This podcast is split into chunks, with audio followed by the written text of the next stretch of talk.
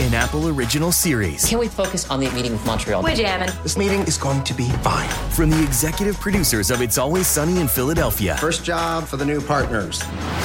Well, we're not going to figure this out today, so I'm going to take off. At Mythic Quest Studios. Getting along with your coworkers is a full-time job. You know Ian, he's the boss. Not mine though, we're equals now. To be clear, I'm the boss. Mythic Quest. Watch the new season exclusively on Apple TV Plus. This is a CBC podcast. Joe used to be a punk. And in many ways, I guess he still is one. because I still feel like whatever political reasons I was into punk for remain the same. I still have the same ideals and views about the government and things like that, the system. Back in his youth, when Joe had a foot long mohawk, he spent his days drinking and doing drugs. Yeah, that was just wasting time and just basically wasting my life. He also hopped trains, traveling throughout the American Southwest and bits of Mexico. Like that was my idea of freedom was to just be able to move around as much as I want, see whatever I wanted and do whatever I want. But these days, Joe's mohawk is gone. He's a dad now, and that's changed all of his priorities. I just want to be their best dad, whatever they're into, ballet, tea parties. I love playing dolls. Like I can't wait to get home and play some dolls. You know, it's that's awesome. He also hosts living room dance contests. Yeah. It's just an all play, free-form maniac dance party to start.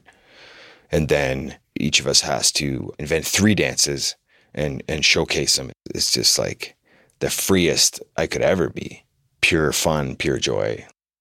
But that's at home with my kids.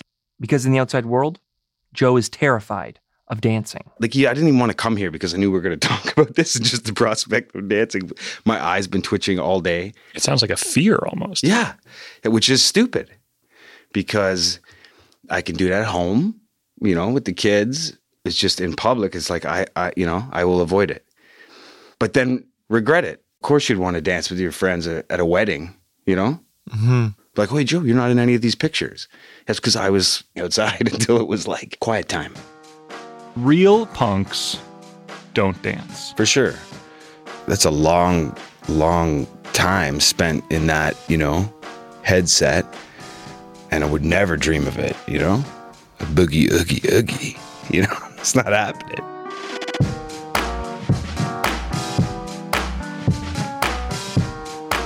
I'm Rob Norman, I'm Andrew Norman. and this is Personal Best.